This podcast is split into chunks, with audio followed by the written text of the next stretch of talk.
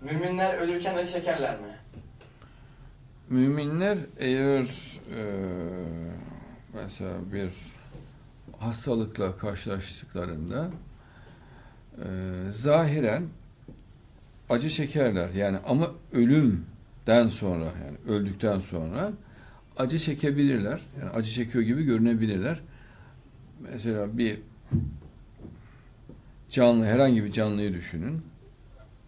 Mesela acı çekiyor ama şuurunda değil ölen bir insanda acı çektiğinin şuurunda olmaz. Yani acıya ait alametler oluşur e, fakat şuurunda olmaz. Ama ölüm kesinse yani ama ölüm kesin değilse imtihan olarak insan acı çekebilir. Mesela ayağına kurşun gelir, acı çeker. Göğsüne kurşun gelir, acı çeker. Başı ağrır. Onlar olur.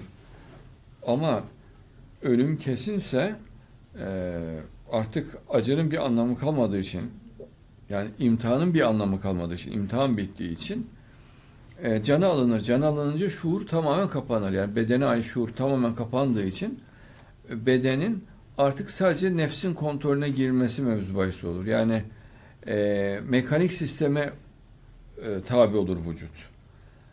Mesela hastanede narkoz alıyor hasta. Ayağına iğne batırını çekiyor ayağını. Ama şuurunda mı değil. Onun gibidir. Yani şuurunda olmaz. Eğer ölürse e, hiçbir acıyı fark edemez. Yani mümkün değil. Hiçbirini. Çünkü başka boyuta geçmiş. Ruh gitmiş. Sadece beden kalmış. Bedende de nefis kalmış.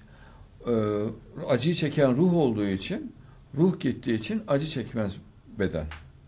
Ama nefis acıyı mekanik olarak alır. Onun bir anlamı yok.